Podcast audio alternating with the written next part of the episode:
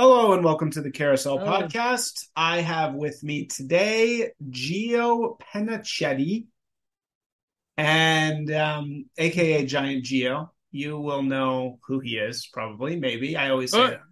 Uh, he is a Canadian ontologist, taxonomist, and zoologist, you might even say, of our space.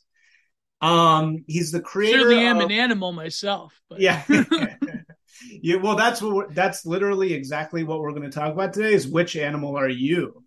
You know, uh, so Yeah. creator of Substack at Gio's Content Minded Corner. It's also a YouTube and a podcast and an everything, and an artist, a visual artist, painter, and an etch artist. And you can look at his work on Instagram and other places. So I think the kind of theme I want to go with here, I I'll be honest, Geo, the, I this was the hardest one that I've had to prepare for uh, so far. and I'll tell you why I think that is. And and let me know if you think this is true. You are like people call you like the king of lore, and I think you're like a walking encyclopedia, kind of like for our thing. Uh, you have a piece called Confederacy of Shit Posters, which sort of is the beginning of like a taxonomy Yeah. of our entire space. But when you are the classifier, it is very hard to be classified. So it's Mhm. like I've had a hard time like wrapping my head around like the Gio brand, you know, like what what what actually is Gio, you know, and so I, I, awesome think that, uh, art, man. There Right. right because you have so many things going on and you have so many kind of like projects and and your writing is like uh so many references um and we'll get into that but um i guess first of all i want to ask what does pennacchietti mean That's my real name. i know but You like know what that? what does it mean do you know what it translates Pennacchietti means um in in Italian it means little bird in Ah, proper Italian. But uh, my mother's maiden name means master of the world. So it's sort of like little bird and master. It's it's it's a contradiction, but yeah, it essentially means little wing or little bird in Italian. Um, yeah, my if you look up my name, like my my old man's relatives go way back in Canada because um my old man's cousins they they ran the one of the biggest um precast and block manufacturing plant in like all of North America almost. But it got bodied in the 80s, so it's like impossible to find records on the internet because it like you you remember like the whole huge wave in the deindustrialization in the 80s before Reagan and Brian Mulroney came to power, right? So they got destroyed there you know bad mismanagement, whatever. But uh, no, my my old man uh, comes from the quote unquote farmers side of the family, um, and you know I come from a you know working class. Well, I mean middle, but like working class construction background. You know, I guess small business is sort of like that weird in between, right? So I grew up like I did not grow up like a usual um academic like upper middle class pedigree. Like maybe, you know, in terms of uh small businesses are very weird that way in that you're sort of like I like to call them the dark hobbits. Okay, this is what Moldbug does not realize. Dark hobbits. there's dark Or, like, hobbits small- dark hobbits Yeah, yeah. The small business people, people that are like, you know, I, I mean, we like to keep. I, I mean, I live in the same house my great grandfather lived in, right? So, um, no, but like, yeah, the Dark Hobbit is like the sort of people that voted for Trump that were of like a higher income, like not higher income bracket, but like people that are more of the technical and blue collar field, but um, are not like white collar professionals. You're talking about the So- kulaks. You're talking about kulaks, basically, right? The kulaks, yeah, Yeah, essentially, yeah, yeah. does not, yeah, he doesn't factor into the equation. Yeah, he doesn't talk the, about kulak. He- yeah, he also Yeah. misses. So he misses the dark elves and the dark hobbits, but he also misses the um the light hobbits. He's totally missing the normie, the average normie man. You know what I mean? Yeah, Who's just like a normal Yeah. guy who is super woke because his brain is filled with utilitarian worms. You know, like rationalist. you know, just normal guys. Uh, he's missing that whole thing. Yeah. Like, where's the normal guys in this? Like, there's no. That's like the biggest swath of the population, and he's Yeah. categorizing them with hobbits who want to grow, and but that's not really accurate. Like, those guys are not exactly the same. So, yeah, there's a few other uh, people we should put into Moldbug's paradigm there that we haven't. Okay. Yeah, it's it's like um Justin Murphy, like we were talking about this years ago, how when he first broke in, uh okay, yeah, you're gonna mention it, but it's uh, perfect he you're bringing this me- up because this is what I want to start with. So good no, you go ahead. Sorry, it's your show. You go ahead, my friend. So Okay, so what I wanted to ask you about Justin Murphy, and then you can make your point, but let's just intro Justin Murphy. So, Justin Murphy, for people who don't know, although probably most do who are listening to this, Justin Murphy is a face fag like me, uh, meaning he shows Yeah. his face.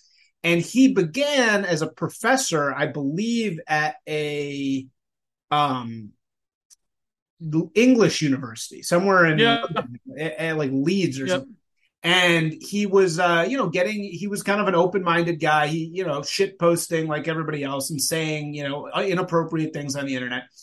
And about and so in t- today we know him as a guy who has been basically canceled and Mm. now you know runs his own show. He left the university. I think he got like banished whatever it was.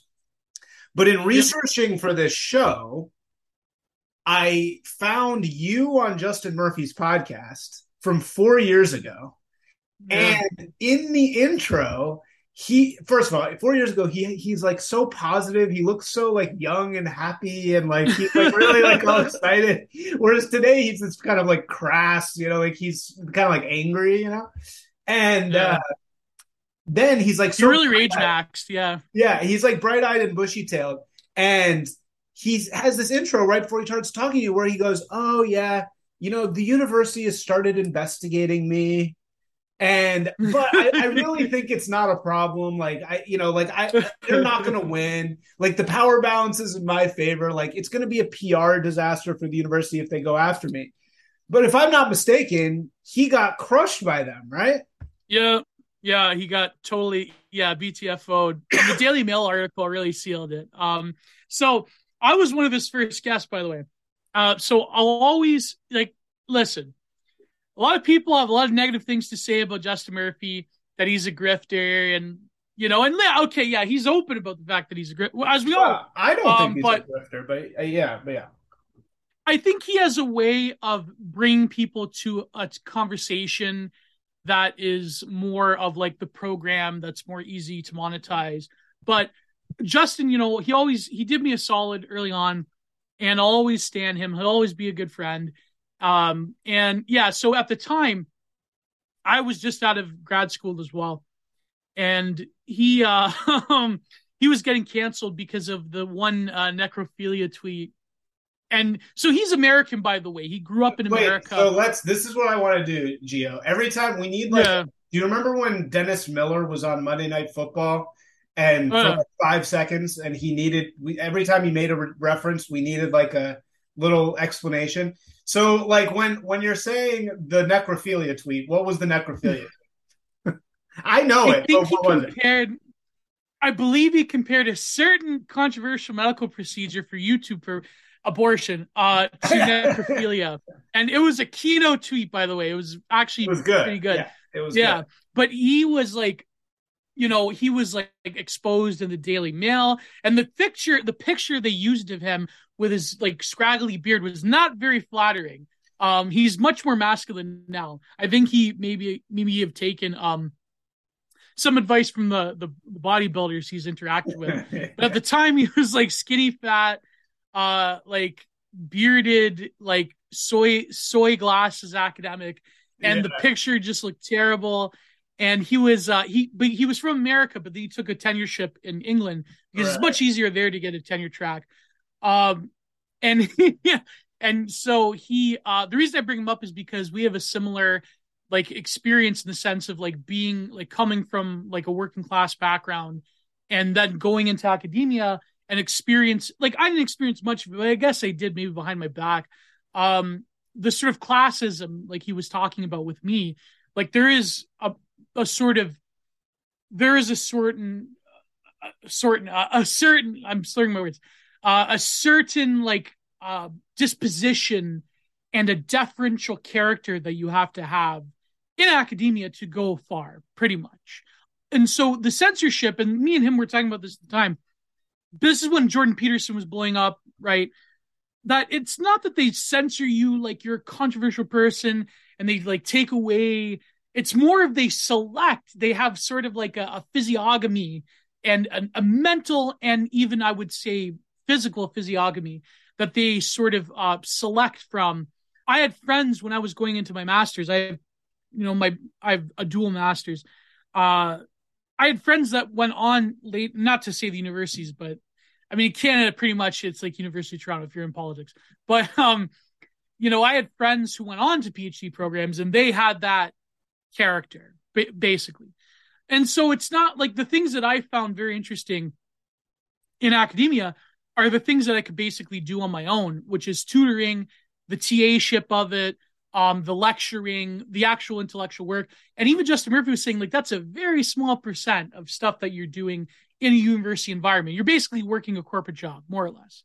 Uh, and you know, like you were saying, like you have a background in you know the art world and journalism and so forth. Like it's this, it's the same stuff. It's like you're not really doing the sort of work of promoting ideas or in, the, in that case the work of art or uh, you know that's why I didn't go to art school because basically yeah. I have a you know I be having a master's in philosophy and in poli sci it's like there's really no point in that they give you these little theory courses and um I mean if you wanted for the technical skill if you wanted to go to Atelier I mean I have criticism of them as well because it's all it's basically all just taking the work of art and making it into an artisan craft like so that's yeah. my criticism of ateliers but when it comes to art school like um well, first of all, I mean, I, I wouldn't want to like uh I wouldn't want to deal with the people that go to art school. Obviously, that's that's number one.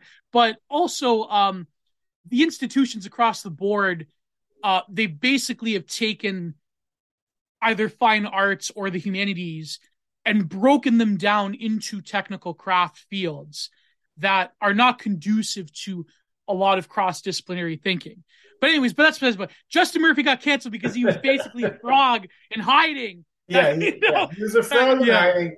And no, I, am interested in everything you just said about uh, about academia and learning mm. to do what we do versus actually doing it, and and yeah. the connections uh, there. So, what do you think from our perspective? So, my theory about what you're saying. Um, well, actually, let's just finish with Justin Murphy first.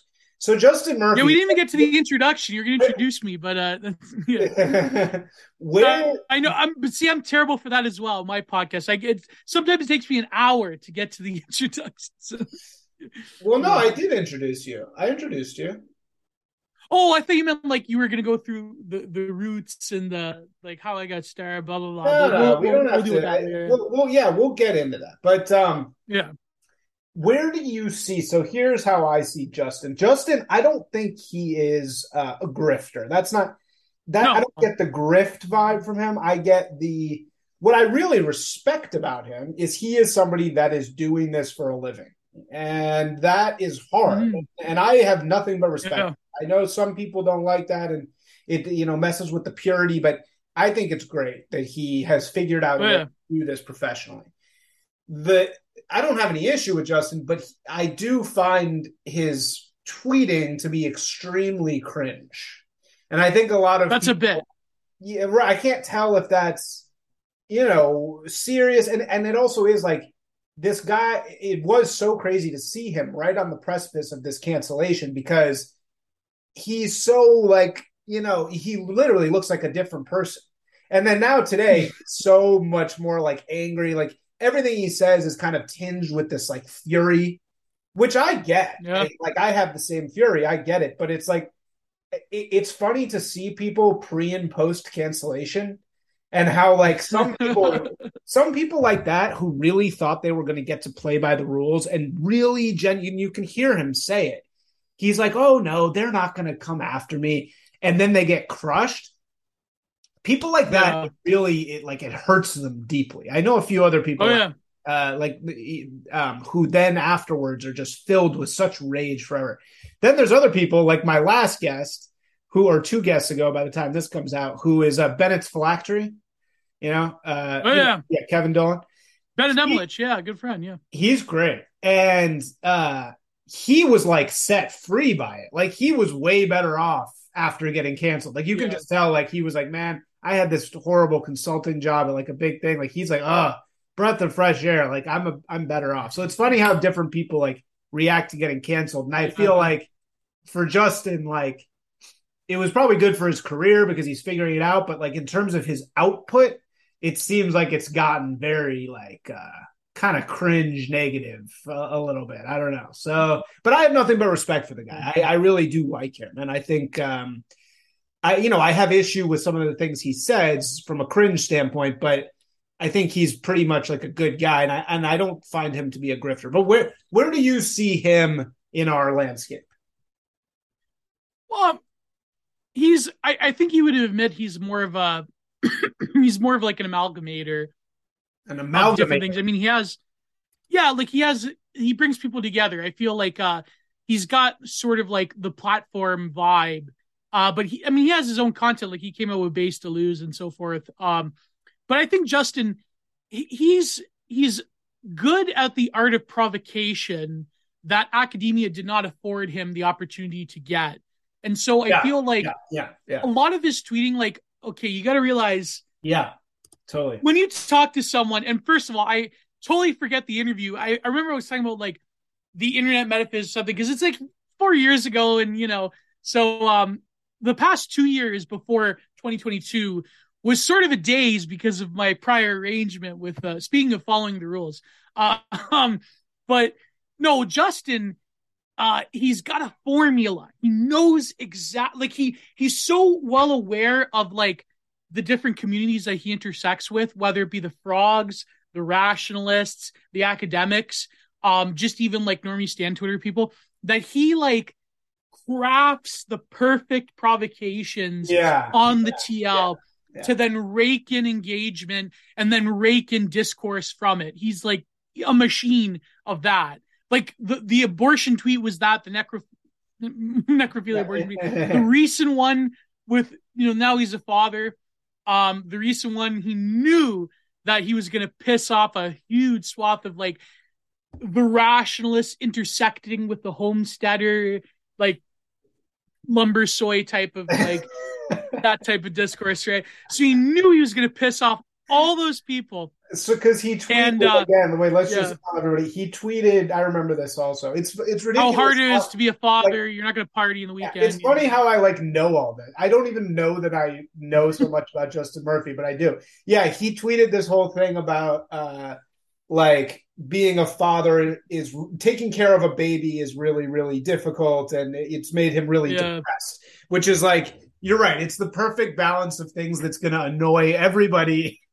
everybody involved is going to be annoyed by that tweet, and they're going to find oh, yeah. some reason to uh, come out and say, "No, Justin, you're wrong. You're you're bad." Did you ever read Bobo's? This guy's a loser. Yeah, you're a loser. You're a cup. Did Did you ever read uh, Bobos in Paradise by David Brooks? I don't think I have. It, it's I not it's David it. Brooks sucks, and anybody hearing me like shilling David Brooks, yeah, is immediately is going to hate me. But I will say that this one book is great. Bobo's in Paradise is really really good, and it's a lot about academia and like coming up in academia. And his advice, oh, it's yeah, I yeah, is. His yeah. advice for young academics is to come up with a article or like a you know an essay that is titled "The Death of Blank," like the death of something. Just come up with something and make it a hundred percent wrong. Like make it obviously wrong. Like just say everything you're saying, make it like brazenly obviously wrong, and you will be the next academic star because everybody will then go and write a paper in response to your obviously wrong paper about the death of blank. And I think that's what you're oh, saying. Oh, yeah. Justin is basically doing that. Like he's out there saying things he yeah. knows are going to provoke responses. Yeah, he's good at like like he, because of his background in like cybernetics and um like you know different like theory cell type of stuff around accelerationism he knows like the platform he's on and what it takes to get engagement yeah. and how that sort of spreads like a virus or a mimetic antigen rather to provoke a response within the body of a certain online community discourse yeah and um he's the master at that. So he really is. Uh, yeah. He's yeah. I'm. I mean, I'm too like I don't know high open like high uh, agreeableness to like try to do that every time. Um, I mean, even the series we're going to talk about was provoked by me trying to do that. Um, but you know, I I just don't have the gall for that type of. Some people can harden their their character towards it. But uh, I try to like stay on the level.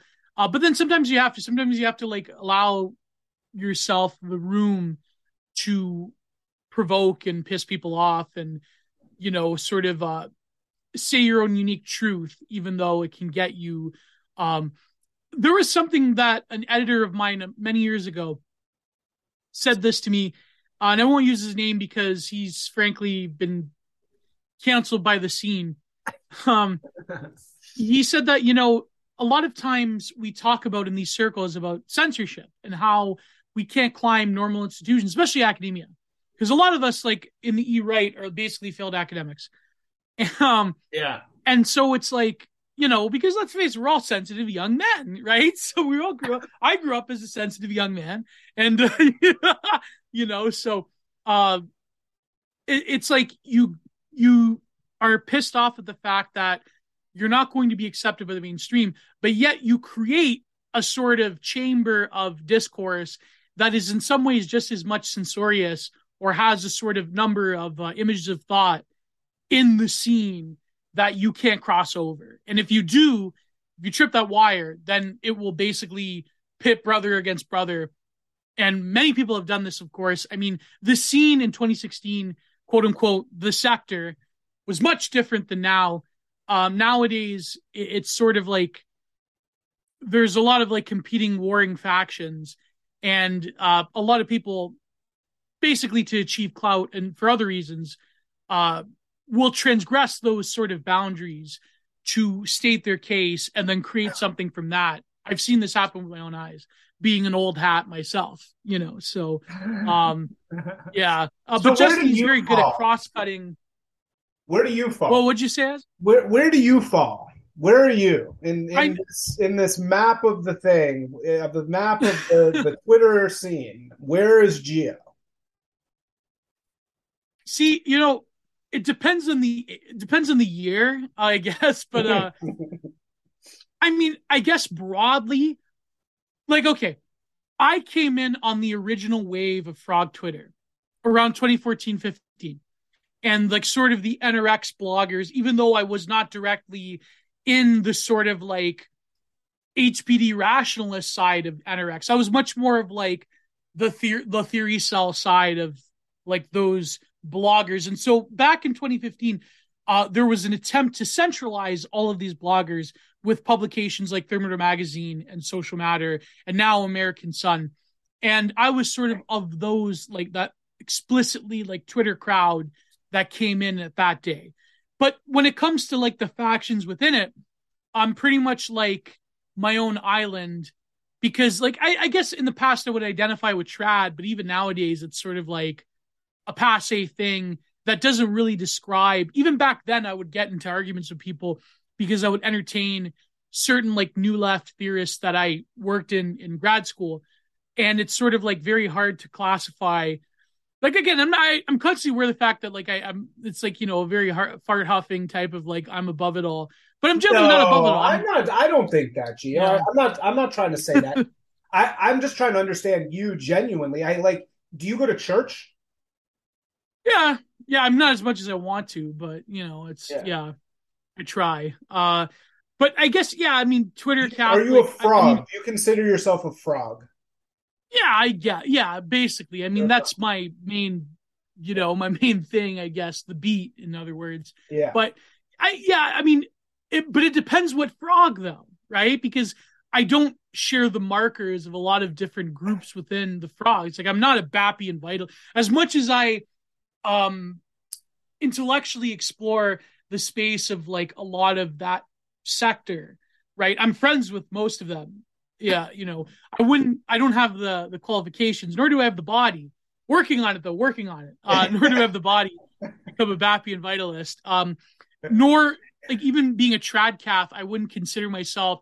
I mean, do I believe in uh, trad Catholicism? Yeah, I believe in the traditionalist interpretation of scripture and doctrine, but I wouldn't like when it comes to like the clique though. I've always had like a sort of um more meta relationship to it than like being an explicitly like you know the, the the Vatican flag of my bio is because that is of my faith, right? That is you know, but when it comes to like especially nowadays, there are a lot of like ideas that I entertain intellectually that wouldn't like fall into the like trad sector, even though I more align with that way of thinking. Uh, I feel like the trads had an immense opportunity after 2016 that they sort of squandered in a lot of ways. Um, so I'm willing to entertain more of the like various quatrains of the E right, but I myself like to consider myself on an island in a way, right? Because um not that even like see my series is more about like the meta like the structure of what constitutes the E right rather than a book like for example when Angela Nagle wrote Kill All Normies, which yeah. was more of like the the nitty gritty like here are the players, mm. here's the gossip, here's what this person's doing. Like I venture into that on my podcast a lot, right? But it's more of like I'm interested in what constitutes a dissident avant-garde, if you will. And even like people that would slot me into like, okay, what is the art right, which is like the term that MOBA came up with. It's like that's even, you know, as an artist myself, is like one of the few people that doesn't just talk about uh making alternatives to the work, you know, the current art world, but someone who definitely is an artist. Um, I mean, like I've sort of like soured on the whole like not soured, but I've sort of my critiques of like the Dimes Square like publishing industry type of stuff. Uh because I feel like we're just in a discursive loop rather than actually encouraging people like the few people that do, like my friend Mark Granza, you know, and I'm 1776 or like Lomez with Passage Prize, which I was a judge on. Uh that was pretty controversial. Uh you know, I, I, I believe that I, I like to be on my own because when you affiliate too much with one particular f- part of the sector, it sort of pigeonholes you and it sort of breaks off your own um it breaks off your own ability to really go through that genealogy of ideas and of of sectors and, and personalities and ecologies really. But having said that, I realize that only the few people can do that. Because most, the vast majority of people need a Männerbund and need a group, even if it's just online, and they need a sort of belonging. Now, I do need this belonging as well, but then it's just because of strategic decisions that I've made along the way. It's sort of like uh, I've become an island because of the work that I do, and because you know, maybe because of my you know INFP personality type, uh, it's like uh, I'm too much of like that that mediator that I can't really like align myself to um any one to yeah like well, too uh, vivaciously into one different thing. Yeah. What's so strange about what we're talking about is like um hmm so if you look at somebody like the Beats, right? The Beats were this interesting group because they were both the chroniclers of their scene and yeah. the livers of their scene at the same time. Exactly. Right? Like they kind of yeah. had to be. Yeah. Whereas you look at something like punk rock, they didn't need to do that. Like the punk rock musicians just no. played the music, and then people came and recorded it. Yeah, the, the, they, they the critics and the writers and the theory cells they came later. Yeah, they came later yeah. on, and it's like I I think that, and I face this too. It's like everybody, you know, I go to these events, I go to these conferences. I might go to the uh to the uh, Milady rave tomorrow night. Uh, oh wow! I really don't want to go. I, I don't want to go at all, but I might go because uh, I got invited and I uh, I need something here. I need something to write about, right? I go to Devere Ball, I go to these urban things, and everybody's always like, "Are you going to write about it?" Because it's like these Dimes Square motherfuckers write auto fiction all day they, about each other, and it's like part of the yeah. thing that they're all writing about each other. And Even like the doing, critics like know, Crumpler do this. They write yeah. the auto fiction of the criticism of the criticism of, of the thing. Exactly. And yeah. I've heard the Dimes Square itself, which is run by you know, it's written by that guy, um whose name I can't remember right now, but the playwright who's sort of the center of that scene, like him going to all the plays is kind of part of the play, and he's got some drama yeah. with like the main girl in it, who's his girlfriend, and like it, that's like it's sort of this like self-referential performance, right? It's very postmodern sort of perform like exactly situational performance. Yeah. Right. Yeah. But I hate that yeah. shit. I fucking hate autofiction. I don't want I don't want this masturbatory garbage. You know, like I don't I don't want to be that. Like I don't want to go to go to the Urbit party and then write about the Urbit party and like all the people I saw. Like that's the fucking last thing I want to do. So it, it's this tension though because there is the desire to do that, and in a way we have to do it because nobody else is going to do it for us. So I think that's kind of like what you're saying a little bit is like. uh you know, it's the natives write about themselves now. Yeah, yeah, right, right. Yeah, the natives write about themselves, and it's like it's hard to write about yourself, but also it's like hard to join and then also be objective, and it's it's just this kind of weird thing. It's it's very much like I I think because of the literary influences on people that like are in these scenes, like it's very much like new journalism, like um like like you know like Tom Wolfe, yeah, in the seventies, and uh, a uh, I can never yeah, yeah, yeah. It's sort of like that sort um uh like the new journalism is very much of this like yeah, I guess Hunter S. Thompson would yeah. be like you are inserting yourself, you are the sort of the the sociological gaze turns inwards. Right. When you're a part of something. Right. I feel like that's why I've been like had a better experience than other people. And like listen, I'm not casting shade by the way because I have a lot of friends that write for them, but places like, you know, Compact Mag and Unheard they don't get that deference by the frogs because they're outsiders writing about the frogs. Yeah. And so it's like when you're in it, like this is why I'll never counter single anonymity despite not being anonymous, is because um like I, I realize the value in it, but also most of the people that I've made friends with, that I interact with, that I have, you know, make business with are anonymous. And so it's like, you know, uh it, it wouldn't be like and plus like just by sheer fact of like most people that buy my artwork are anonymous and I have their doxes and it's like to counter single anonymity live would not be conducive to my art sales as well. So or my books future book sales by the way. Um so it's like I wouldn't like go out of my way like Jordan Peterson to be like like listen there are problems with anonymity of course but uh I feel like writing about those problems but then realizing the need for it is different than saying like, "Oh my god, these anonymous troll demons!" like it's, you know. But even like the Dimes Square stuff, like it's it's very like on that meta critique level of like we need dissident art. Oh, oh but are you going to do it? no, we got to talk about the need for this.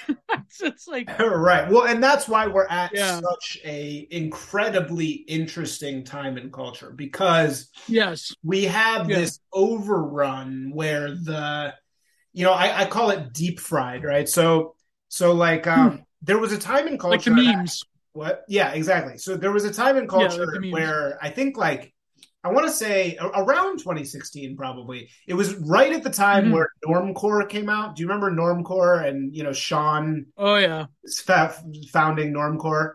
Uh, I think I remember this. Yes. So yeah. Sean, uh, yeah, he um, like I, I actually know him well, and of course Monahan. My bad. He's like a friend. But so Sean Monahan uh, was part of this really amazing um, advert like marketing strategy group called K Hole. And K Hole was like the shit. Oh, K Hole, yes. This was like 2014, yeah. 2015. Everybody loved them.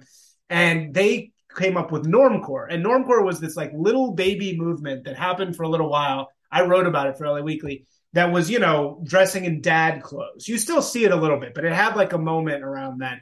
And Gap made this whole advertising campaign around dress normal based on Normcore which was like dope and it was really good and it was like it scared people a little bit though because dress normal is a little bit like fascism kind of it's like yo don't be a weirdo you know like like be fucking normal you know just and that was i think that was the moment where that was where culture wanted to go right? It yeah. wanted to go back right. The pendulum was like desiring to go back right like and if and if we naturally it would have done that. Like it's done time several times before you know and in the 80s with punk was kind of a right wing thing. The whole Reagan thing, you know, that was all, off as that, yeah. Right, yeah. So it wanted to swing back right. That was like the way it wanted to go. But and and like dress normal, it was starting to happen. Normcore um, you know, you had a lot of black rapper, like, you know, Kanye even dressing in like a prep. And, uh, but then the powers that be are so powerful now. These institutional, like, you know, the, the beating heart of liberalism, the beating heart of the, you know, the Cthulhu that just goes left was like, no, no, no, no, we can't go right. We're not going to let this thing go right. The only way we have to go is further left. We we have to go further into degeneracy, further into to uh, remix culture, further into everything. So they forced society to like go to the SoundCloud rapper people right? Who have like it wasn't just enough to have tattoos. Now you had to have face tattoos. You didn't couldn't just have dreads. Now you had to have like rainbow dreads, and you know you, you had to dress in a dress to the award show. Yeah, exactly. You need to dress in a dress. So they just went totally, fully degenerate, like into the garbage heap, right? Which I call deep fried because it's like it's not just a postmodern remix. It's literally that remix copied 1000 times over itself over and over which is what a deep fried meme actually is you know? So that's like my theory of of kind of what happened. And they like especially after trump they put a pin in it and they were like nope we're not yeah. going right. We are not going to go right. And now like the the desire to go right is just so strong that all the cool kids like, no, I know I need to go here. I know I need to go here. And you have Asher Penn. I don't believe in it, but yeah. yeah, I don't believe in it. Right. I don't believe in it, but like, you know, all these fucking dimes square Jewish rich girls pretending to be Catholic. You know, it's like, it, like, uh, they know they that's the only place they can go. You know, you look at Asher Penn's sex magazine, it's like delicious tacos with his shirt off and like girls wearing oh, you know, oh girls wearing like God say like God, I love God, you know, or like you know some shit out that praying shit. So I was reading, yeah, Yukio Mishima. Yeah, right, right. Yeah, yeah. I was reading. Yeah. There's a heuristic to learn, and I, it's just like. So, so I think, Heidegger said that we need yeah. it's, like, it's like these girls doing that, and and so I think that we're at just such a crazy ass time in culture right now because we're like the the establishment is pulling so hard and these people who are naturally liberal they don't actually believe this shit. You know they they're no. not, they, don't really believe in Bapism at all. In fact it offends them deeply you know? Yeah. So it's we're at this like weird fucking cultural point and that's why it's perfect to have you on because you understand the shit better than anybody. I i think bap gets a lot of heat because of like the fact that he's he crosses sections with a lot of like intellectually interesting stuff, but also like the lifestyle aspect of it is very much easy to like. It, it can devolve into hipsterdom. Not that Bap is like Bap does it himself, but rather people that hover around the sort of like scene, right?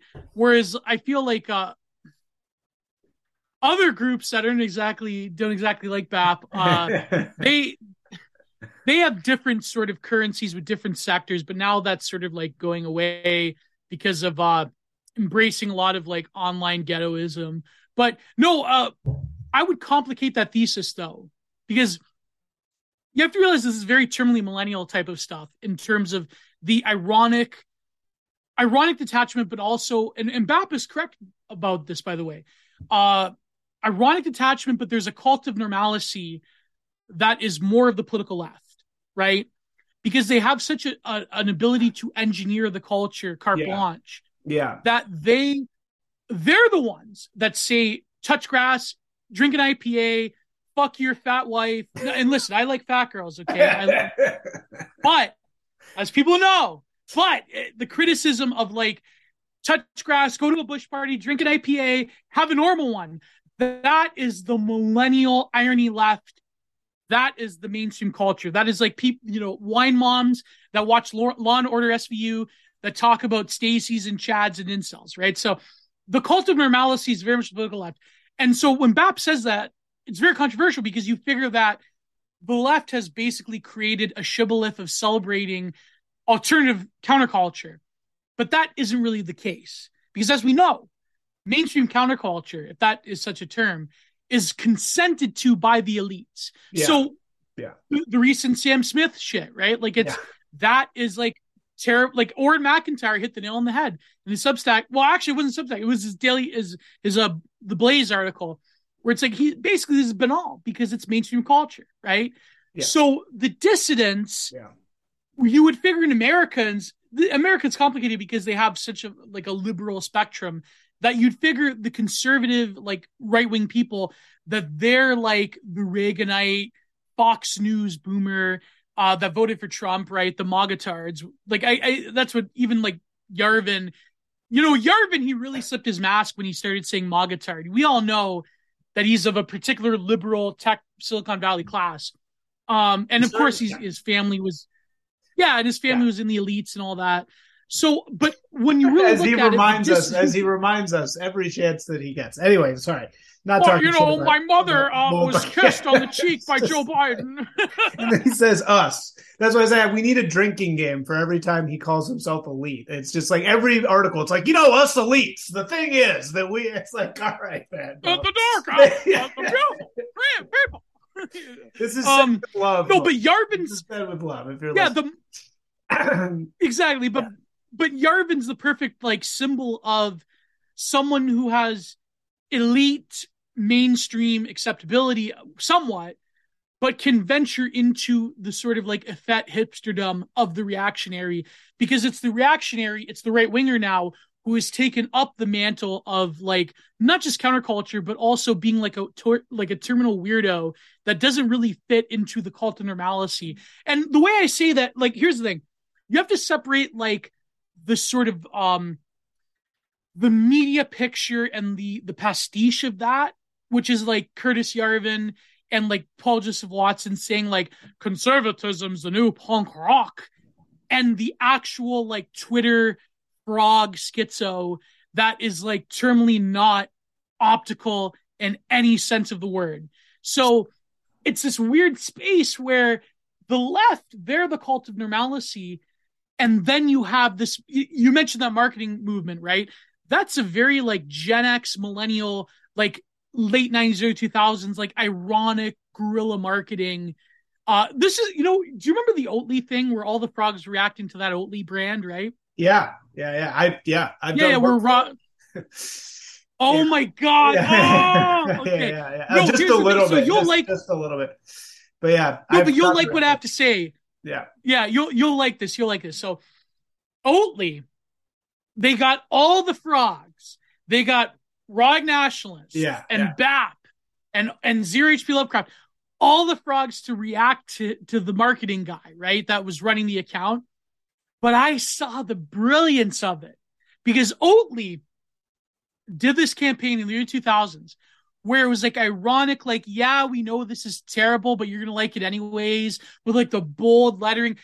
Total 1990s guerrilla marketing throwback that millennials and Gen Xers, they just like, mwah, chef's kiss, right? Yeah. So, you're not. You don't mean the early 2000s. You mean like a couple years. You mean like three years ago. yeah, yeah, yeah. But they were appropriating the early 2000s. Oh, they were appropriating the early 2000s. Yeah, got it, got it. Okay, yeah, yeah. yeah, that ironic Yeah. Gen Xer. Like, it's sort of like, do you remember No Soda No, that was selling in Starbucks? no. It was like No Soda. It's like, we're not a brand, but we're a brand. Yeah, It's sort of like that postmodern, snarky. Yeah, um, yeah, yeah, so yeah. they were pro, yeah, yeah. So, but it was brilliant because they got all of these Twitter reactionaries that talk about seed oils yeah. and and degeneracy and how it's turning your physiognomy into like a hideous like a marigoblin cryptoid and so it was brilliant because they were engaging with criticism but they were doing this very snarky millennial ironic like yeah we know this is going to transmogrify you but it's like you're going to like it anyways because now you're sticking it to the chuds by buying Oatly yeah. and so that was brilliant. So the guy that ran that Twitter account, I got no, it was a girl actually. I got to commend Yeah. because that was like amazing marketing, just like using reactionary, neurotic health theory seldom to market your soy slop, right? Your Yeah. replace the S with a G, and you know what I mean, right? The slop, you know, um, Yeah. because No, like yeah. Is like ghastly, like seed oils and no, Yeah, it's, yeah. it's made out of uh, literally rapeseed oil is what it's called, which is uh, canola oil, which is just you know yeah these garbage seeds that are pressed, and they get the oil out of it because it's the cheapest possible thing in existence. Um, yeah, Yeah, no, that's really interesting. So let's say you actually just uh you use a lot of euphemisms. Yeah, You, yeah. you do this thing. you Uh. say the Austrian painter, and you say the gamer word, and you say the heaven site for Twitter for some reason. So I'll just say Yeah. that's that's. uh I mean, I don't. I don't want to like reveal what they are if you don't like it, but why do you do that all the time? Um YouTube OPSEC because I, I I like being monetized. Um, Oh, but, But if- also if it you say avoids- that stuff on Twitter, they don't monetize. You can't say the word, and then it'll detect it on Twitter. Is that why?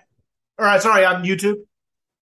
on YouTube, yeah. Oh, also Twitter. Like I was like the way I survived for many years was basically doing leetspeak and like doing OPSEC words, like and uh, not like allude. Also, like um, if you like go out there and you like post spinny wheels or you know the Austrian painter, uh, mid-century German leader, then you will basically paint a target in your back. Especially the fact that I'm a face and a name.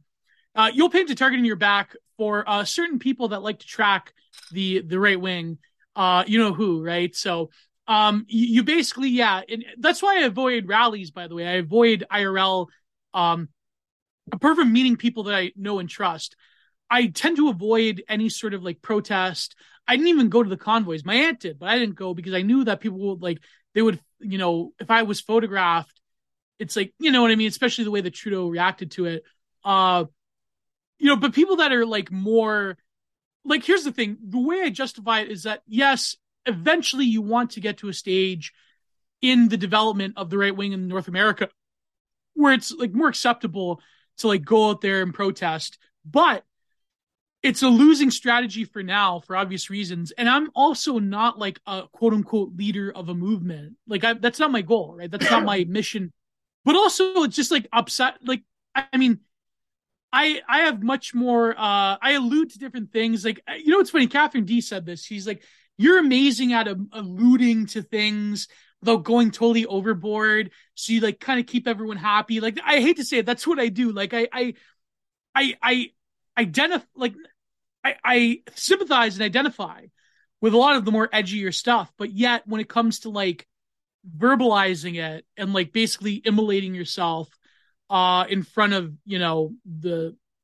in front of the world it's like uh I've, I've made conscious steps towards like you know even just like the, the word heaven site is not an edgy thing well it kind of is because um heaven site was made by the you know amarna forums right No, so So okay, the- so no, I don't. Where does yeah, yeah, I, the Amara form Amarna? It's Amarna, right? Yeah. So they're like a forum of hardcore incels, basically. I, And in sense, no, I wouldn't say that. There's something beyond like they're like you know the anime racist profile pictures. You've seen if you see one, you know one, right? So um, no, um, even just talking about them, I feel like I'm reifying them, and they wouldn't like that. But yeah, no, no, I right, mean- exactly. I'm not trying to do Yeah. like right. I'm not trying to like do anything out of line either. So, so, but why the heaven site? I guess is what I'm just trying to say. Well, this is what I'm getting at. Though. This is what I'm getting at. So, um, they have a concept. Like, for example, a lot of these accounts, right? They post a lot of edgy stuff that I don't exactly agree with, right? But um, they get banned every week and they come back, right?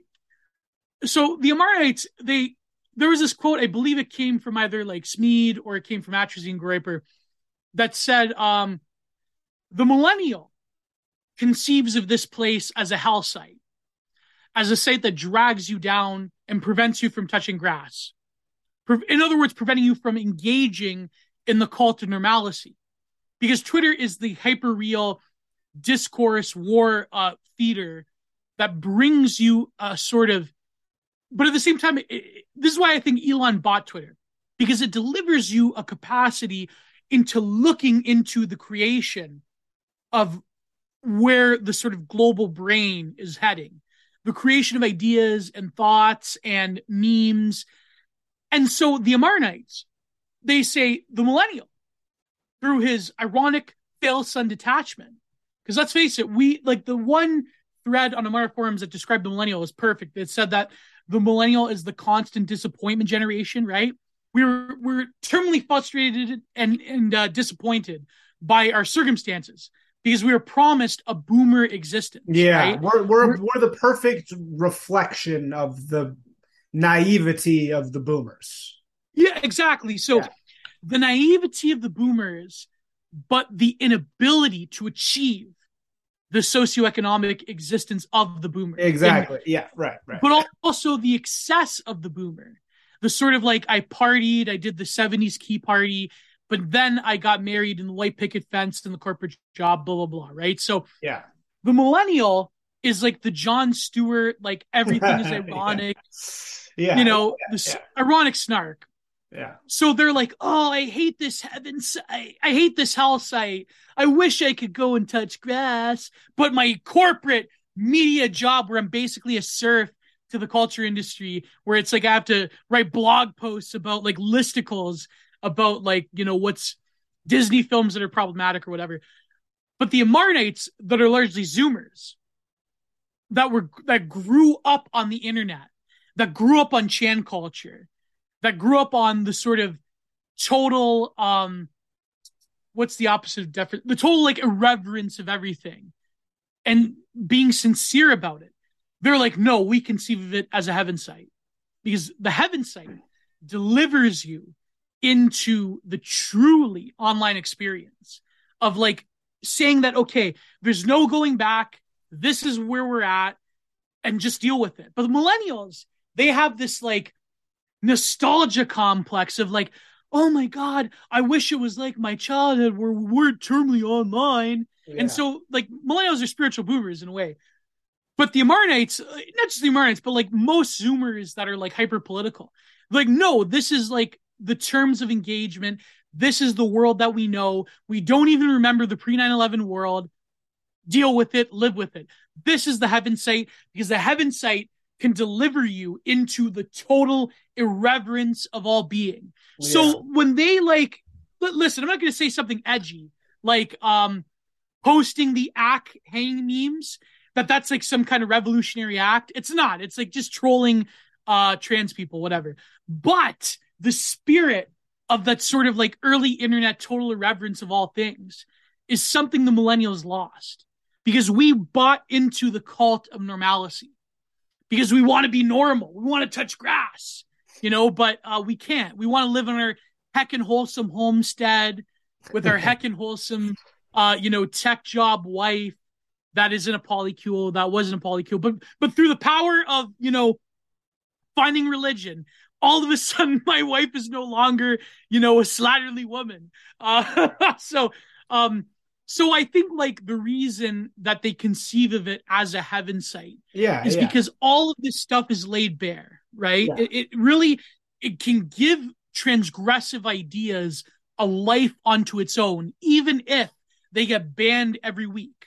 Maybe it's a purgatory site. Maybe it's more like purgatory, but who knows, right? So yeah, I hope I'm explaining. If you no, you did. You did. No, that was a very good uh, and very illuminating description of of a lot of different factors going on. So I think you did a great job yeah. of uh, explaining that. Um, all right, let's move on to the next topic here, which is um, content. I want to talk about content yeah. for a second, which is um, you call yourself uh, your project the content minded corner uh it used to be called i believe the aesthetic content minded corner. Yeah that, yeah so well, because content mine is my podcast, I have to stay on brand. So you know. right, right. Yeah. So so um, I want to talk about like content here. So you've talked a lot about uh, propaganda versus art. I think I, you, you have a great mm-hmm. appearance on New Right. I, I, think that's actually their best episode with you on there because oh. you, you get Matt really excited. Matt Matt is like so excited because you guys are both kind of theory cells, no offense, but like you guys both really like yeah, yeah. the theory references. And he, I like, it's very hard to keep up with because you're referencing all these like deep theory, like Foucault, and um, but it's great. It's a great, great episode. Um, and you talked in that episode about uh content versus propaganda and versus art, right? So mm. I think that you are saying, and with what right wing art means and and everything like that.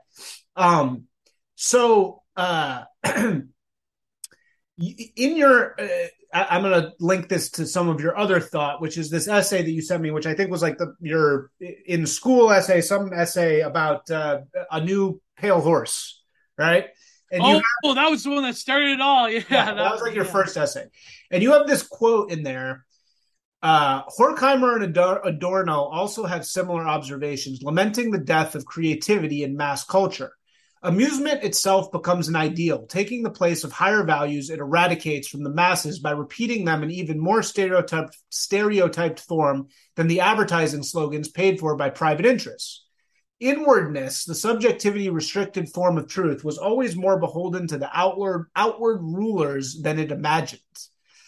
And then uh, what I'm trying to get at here art, content, propaganda. Mm-hmm. What is the distinction between these three things in today's world? Because it seems like that's kind of what that that quote is talking about. And and in talking about right wing art, you also talk about this a lot. Like, what are the difference, I guess, in in those three things, or do you see any difference in them? Hmm, that's a good question, actually. Um, that's a, you know, a funny.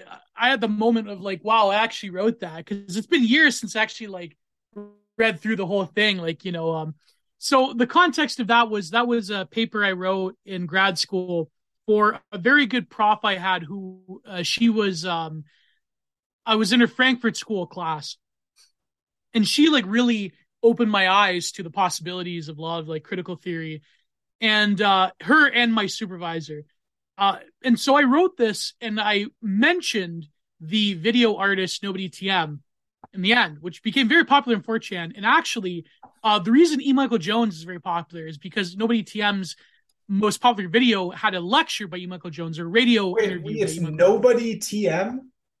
Yeah, nobody trademark. Nobody. Yeah, nobody trademark. Okay, nice. There was a website, but everything got um, erased because nobody TM felt like the project was over and it was completed, and and all of existence becomes nobody TM now. So these Wait, wait. Nobody tells like the Hold last. On, wait, what, wait, what did you say? Yeah. Existence. What did you say about existence? I said that all. I said that uh, all of existence now becomes like a nobody TM edit. So. oh. yeah, um, I have never yeah. even heard of nobody TM on before you had mentioned it briefly on that podcast, but I don't even know what that is. So, like, what is that? So, nobody TM was there was a website. It was the last true form of like video art on the internet, right? So a lot of these edits he would find like apparently it was a whole group of people, but they would find like obscure footage from different like schizos and people like at the utter edges of humanity and would use these digital and and even analog forms of layering to create these edits and a lot of it had like i would even say metaphysical um messaging and values like the first season of of the episodes was very much more like explicitly political, sort of like um a lot of like the sort of right wing art forms that you see, like a lot of editing styles, comes from Nobody TM. So like Sam Hyde certainly oh, is very similar. All, okay, I see. Yeah, yeah, yeah. Yeah. Paul Joseph Watson, the whole like modern degeneracy series, that comes from Nobody TM. That's basically like a more like mainstream uh mass produced version of what Nobody TM was doing. Uh, really? And, wow. Okay. Yeah. Yeah. The degeneracy compilation stuff. Yeah. So nobody TM was doing all of this stuff back in the like 2010s, and 4chan got a hold of it and it became like a source of speculation, sort of like a lot of like these deep. Okay, you know, like these YouTubers that do like deep internet stuff. That's usually like scary dark web. Um, they'll never talk about nobody TM because nobody TM's too inherently like you know political whatever. Uh, but the, I have seen a few videos on Randy Prozac. If you look up Randy Prozac, kind of similar stuff, right? Uh, but nobody TM intersected with a lot of like, like not just dissident culture, but like avant-garde type of video art, right? That has a long history dating back to the 70s, like with Nam June Paik and all that. So Nobody TM was like a huge inspiration still to this day. Like I, I still want to write more about Nobody TM.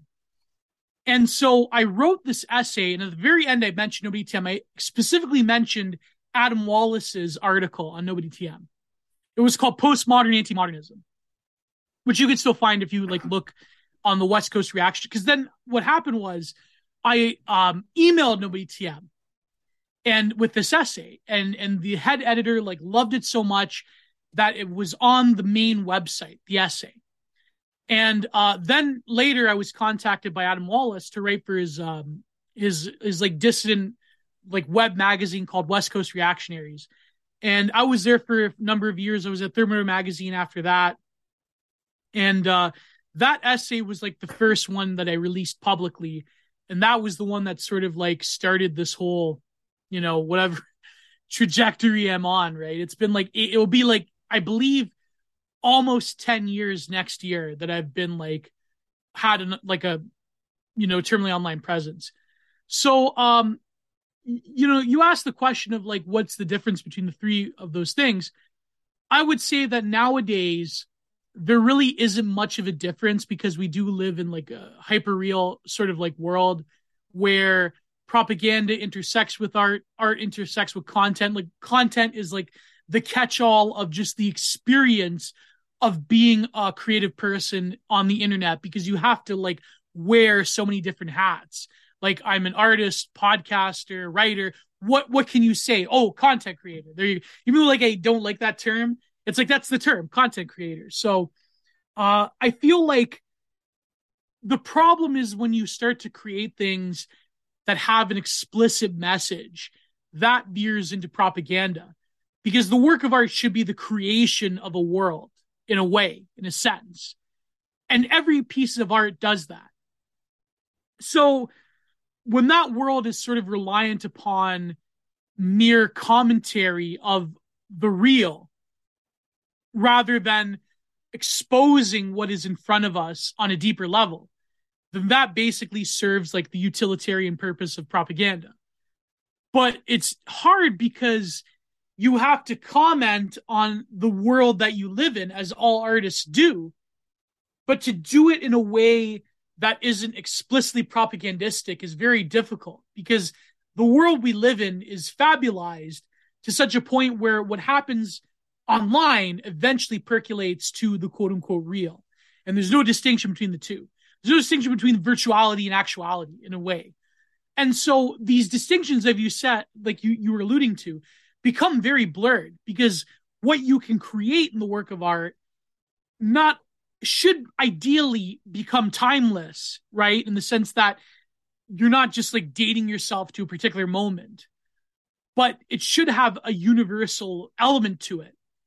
But this becomes difficult because the world plays with these categories like it's putty and everything melts into each other because of the sort of um, the ability of like telecommunicative technologies to deliver us an experience of like even the understanding of collective thought like never before.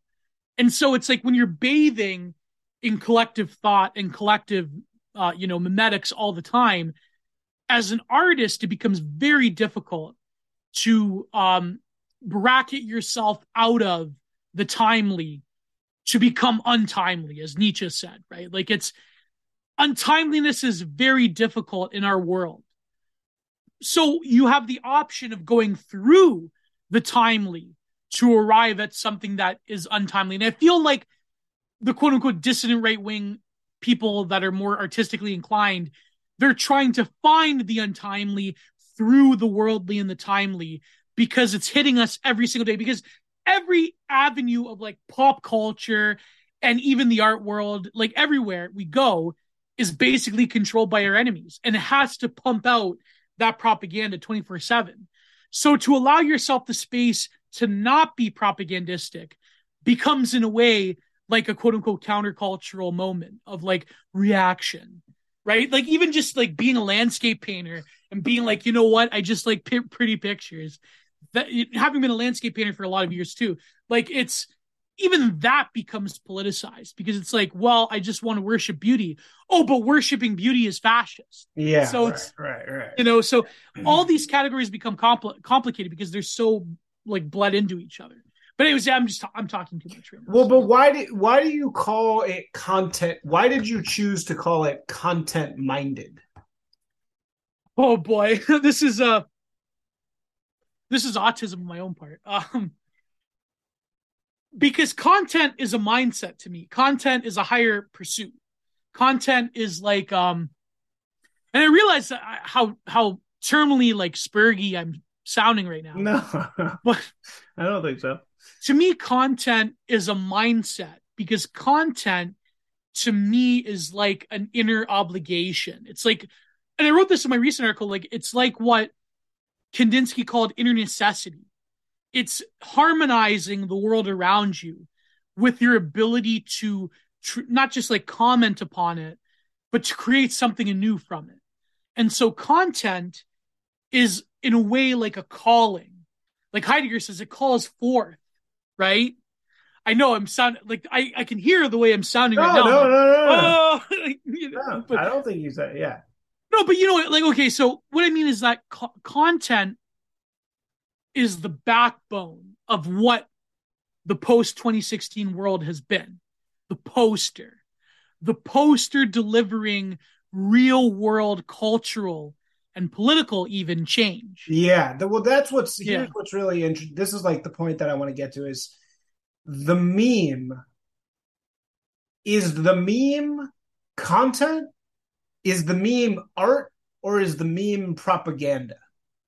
And because because content, yeah. like, like the way that you're using content is actually the old school way of using content. Yeah. Whereas now the word content. So uh, let me just read this little bit from Scorsese. So Scorsese has this incredible essay about Federico Fellini in Harper's yeah. that he wrote a while ago, and I just came across it like when he wrote it, and I was like, "Wow, this is really good." And he's talking about content, the word content, what it means in the Netflix sense, in you know yeah. the head chief of content at Netflix sense of content, right? Yeah. So he yeah. says he says, uh, as the art of flash forward to the present day, as the art of cinema is being systematically devalued, sidelined, demeaned, and reduced to its lowest common denominator, content. Yeah, he it meant is, cape ship, by the way. That's what he's talking about. Well, yeah. but hold on. So, but as recently as 15 years ago, the term content was heard only when people were discussing the cinema on a serious level. It was yep. contrasted with and measured against form, and that's what you mean by content, right? You're, yes. you're saying like that, right? Then gradually it was used more and more by people who took over media companies, most of whom who knew nothing about the history of the art form, yep. or even cared enough to think about that they should. Just like Content, pro wrestling, by the way, pro wrestling is a similar trajectory, but yeah, yeah right.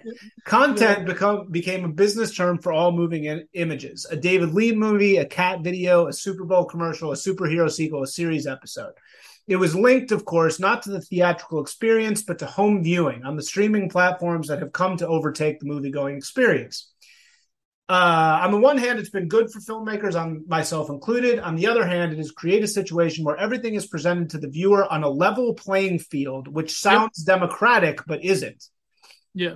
Cure, and then he says, uh, curating isn't undemocratic or elitist it's an act of generosity. You're sharing what you love and what has inspired you. Algorithms, by definition, are based on calculations that treat the viewer as a consumer and nothing else. So he's like, and I totally agree with this. Hundred percent, like he's right. Yeah, 100%. has been reduced. Like they don't, um, they, your use of content is referring to something completely different than what ninety five percent of people mean when they say yeah. content. People, yeah. when they say content now, people mean shit to fill up my day. Yeah. You know, like it's like it's like I remember this one. I don't know why I watched this. This was a year or two ago. Was that it was an interview? It was like some genius uh lyrics interview with that backpack kid. You know the the little what like the Zoomer backpack Zoomer, the no. rapper. Well, he's like he's like this like stupid SoundCloud faded rap where it's like talking about brushing his teeth or whatever. and he's like and they're like, why do you talk about like having ketchup with your burger and brushing teeth? He's like, well, it's content. Everything's content. It's like, that's content. I'm like, wow. That's like, okay. So Scorsese is brilliant here because it's brilliant that you brought it up. Actually, I, I quite enjoy this because I've never like thoroughly explained like what I mean by content. So, like, of course, I'm using the Heideggerian like calling thing. It calls forth to you, but to me, content is the form, it's something that should be ideally a spiritual idea of putting forth a sort of reconciliation with your own thoughts about the world to the world, right? It's a calling. It, it unites the world with the sign, right? With your you're cemented within time, but you want to reach beyond time, right? But most people, what they mean by content, they mean like the culture industry. Like they mean like mass produced net like you know Netflix has basically destroyed cinema, right?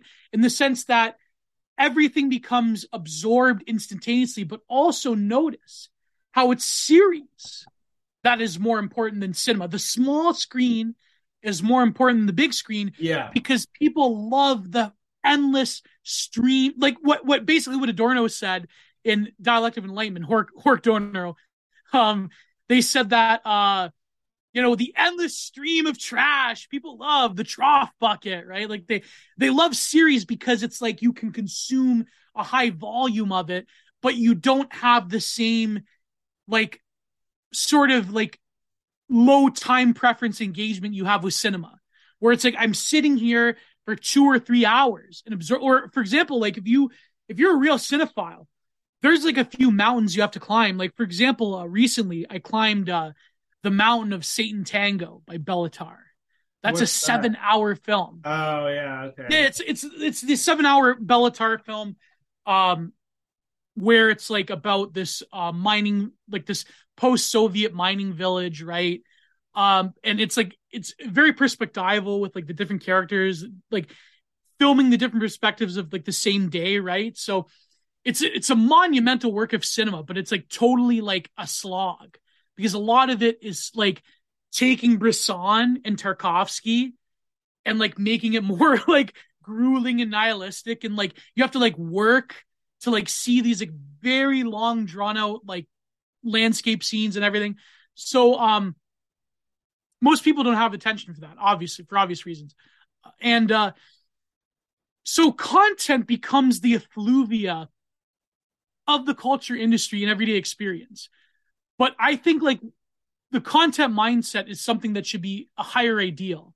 It's something that should be like you value, like creating the work of art. It's something that you feel a necessity to put out to the world, even if it doesn't make you any money, even if it does you make you, even if it gets you canceled, even if it like, you know, even if it like doesn't give you any clout or whatever. The content is the thing, the ideal that we strive for in these online sectors. It's something that we slave over. It's something that like what we're doing right now, I feel is like um to like pull you back to the meta, like the sinews of what we're doing in podcasting, like to create content that is engaging. Not everybody can do that. But people, the problem is though that everyone thinks they can do it, but they can't. I mean, maybe they can, but like, you know, anyone could do anything given enough, like, you know, given enough IQ points and experience and talent and utilizing whatever. Like, you know, you could pretty much you can make a semi interesting podcast, right? I mean, I'm not the greatest podcast in the world, but like, I feel like, uh, you know, being gregarious enough, you could sort of, you could hack it. But the point being is that what we're doing right now is like sort of that pursuit of that mindset. It's sort of like we feel like what we're doing it's not that just like okay we're we're important and we have to do it and like the we you know the world values our contribution man. Like no that's like very hard you know that's very like pseudo intellectual bullshit. But it's more of like you feel like within yourself the content should shine through and that's what should matter. Not the sort of like e-celeb parasociality bullshit. It should be like ignore all of that. But the ironic part is that on the internet you need at least a little bit of that parasociality. You need a little bit of that poison a little bit of that coal to get to the gem right? Because most people they're not going to like um jive with something that doesn't have a personality. But when you create that personality when you give your space so you give yourself that space of openness on the internet then all of those dangers that comes about it's like what foucault said right he said that um there's no it's not that everything is like evil. It's that everything is dangerous, meaning that like everything has that potentiality to go into a mode that is ill suited for the purpose that you set out to do. Right. So, you know, I'm not like the greatest looking guy in the world. I don't have the greatest voice, but it's like um I feel like to to move past all that, eventually people start to come up with this attachment to you because of your content, because of like you are a part of the thing that you produce and vice versa. So it's almost like when the leftoids, when they say that separating the art from the artist, they say, "Oh, that's impossible." It's they're right. It is impossible. Yeah, they're they're actually right about that. Yeah. Well, and we're I think we're like learning that more and more. Oh yeah. Um, but they explain so, they explain the content. Yeah, mindset. yeah, no, definitely. So what was the professional wrestling thing you were gonna analogy? You were saying. Oh yeah, professional wrestling is very similar in that like people that were in the business, but then it got invaded by corporations and by Reddit and by like people that didn't really understand, and so like they created this like media monster, and then it's like um, then it all became like just marketing shit to children. And then it's like then you then you know that's basically Vince McMahon in a nutshell. It's like the way he like destroyed the territories and um you know so it's like people that don't really understand an industry coming into it but also like i have this analogy that comes from pro wrestling all the time i, I say it like almost every day on my podcast where i say um even though i don't like him i i, I don't agree with him uh because he's also a shitlib too but the the famous uh, wrestling manager jim cornette he has this thing where he says um they took the mark from the stands and they put him in the ring. And so that's how he explains like a lot of these like newer wrestlers you see like from the indies or that go to like AEW or whatever. They have very much of like this self-marky like mm. I can do a million flips, I can do a million moves. Oh, interesting. I don't care about the build-up of the match or the storyline. Ah. So my thing is that we took the lurkers. Yeah from the stands and we made them into posters. Yeah, no, that's right. I mean, right, and so whoa, whoa, whoa, yeah, we made, we made, them into, or we just made them into, we made them into artists because they are too, posters, right? Too, yeah, yeah, yeah. Well, no, but are you saying this is an internet evolution that the old posters used to be more kind of distinguished stars, and now everybody is a poster? Is that yeah. what you're saying? Yeah, definitely. Yeah, so most that, definitely. No, but I think every industry goes through this trajectory as as there's more like mainstream attention. It becomes, yeah. that's a great theory that like uh, you could come up with a great theory that is like as a sport or a theatrical thing grows, yeah, or even it, artwork, even art, it starts yeah. to uh, become it starts to take on the appearance of its audience more and more maybe yes yeah but but i don't yeah. think that that's is that really true though because it's like sports football it's the opposite right football it's like gone the other direction it's gotten further and further away from its audience you know because well, it's same like, hockey same hockey yeah. yeah. it's like because now it's just huge beasts you know even these guys that look normal are like six five um but i wonder I if feel like if movies yeah. Like, has theater and yeah because theater and movies have started to take on the appearance of the i don't know. It's it's an interesting. I, I feel like professional sports ball it doesn't yeah. because there's a lot of like refinement culture there. Like where the athletes yeah. themselves have to be like at peak. Yeah. Um this is where pro wrestling and UFC, I mean, despite their like, despite mixed martial arts and like pro wrestling not being the same thing, even though there's crossovers, because as you know, um, like here here's me being a pro wrestling sprig. Uh, as you know, MMA was created by pro wrestling. You know this, right? Uh, no, I didn't know that. Yeah, no. Well, in Japan, the first like legitimate mixed martial arts league came from Pancrase, uh, which was professional wrestlers that were trained by Antonio Inoki, who recently passed away last year. Uh, RAP to a legend. Um, Antonio Inoki, for those who don't know, in Japanese wrestling is imagine if you were to take Ric Flair and Hulk Hogan and The Rock and like put them together and Vince McMahon as well and put them all together. That's Antonio Inoki. That's how important he is in Japan. Because Antonio Inoki, what he did in the 70s was in New Japan Pro Wrestling, he would take different fighting styles. Like he would take Billy Robinson, who was a Greco Roman uh, grappler from England. He fought Muhammad Ali as a wrestler boxing, and uh, that I believe the famous show in uh, where was it? Was it in Korakuen Hall or was it in the Tokyo Dome where he fought Muhammad Ali? Um, so he took all these Who. Won? I believe uh, it was a draw because they really like Antonio Inoki was trying to do like a, a like a grappling style where he was on the floor, but the Muhammad Ali tried to like, you know, so, um, I, I, believe someone actually trained Muhammad Ali to give him like a few tips on pro wrestling, right? Yeah. Before he did it. Um, but uh, so he would take like Japanese uh, like judo stars. He would take like uh, professional karate people, and he would like put them together, right? And so Antonio Inoki, he basically was created, creating the like the proto version of mixed martial arts. So people that talk about like pro wrestling and MMA, like there's a long history there. And as you know, like a lot of pro wrestlers came from MMA and vice versa. Like like uh, Minoru Suzuki, Brock Lesnar, um, uh, um, Kazushi Shak- uh, Sakuraba, like mm-hmm. one of the top like stars of MMA of all time, the the Gracie Killer. He's like I believe currently he was recently the tag team champion in Pro Wrestling Noah um, with Sugiura. So like there's a so but anyways, I think wrestling is different because it's a theater. Because it's a performance. Right, yeah, yeah, yeah. So any sort of like art form or performance or anything like that, it eventually will not just reflect its audience, but it will refine itself to where the audience thinks that it has the ability to put themselves like in the ring or yeah. in the gallery or in the theater space or whatever. So professional sports is obviously different because like with football and hockey, uh like like for example, like I recently started watching hockey. It's been like years since I was a kid. Uh because you know, being a Maple Leafs fan, it's like you know, it's pretty black pilling, right? So um like when I was a kid, like I had like it was a pretty good group. Like I remember watching uh like my favorite my favorite um my favorite star was of course Tie Domi you know the the the ultimate goon, the last goon, right? So um that was when they had like Cujo and Mats Sundin, you know. Uh, so recently watching hockey, it's like like all that stuff that Don Cherry was complaining about for years, it's true.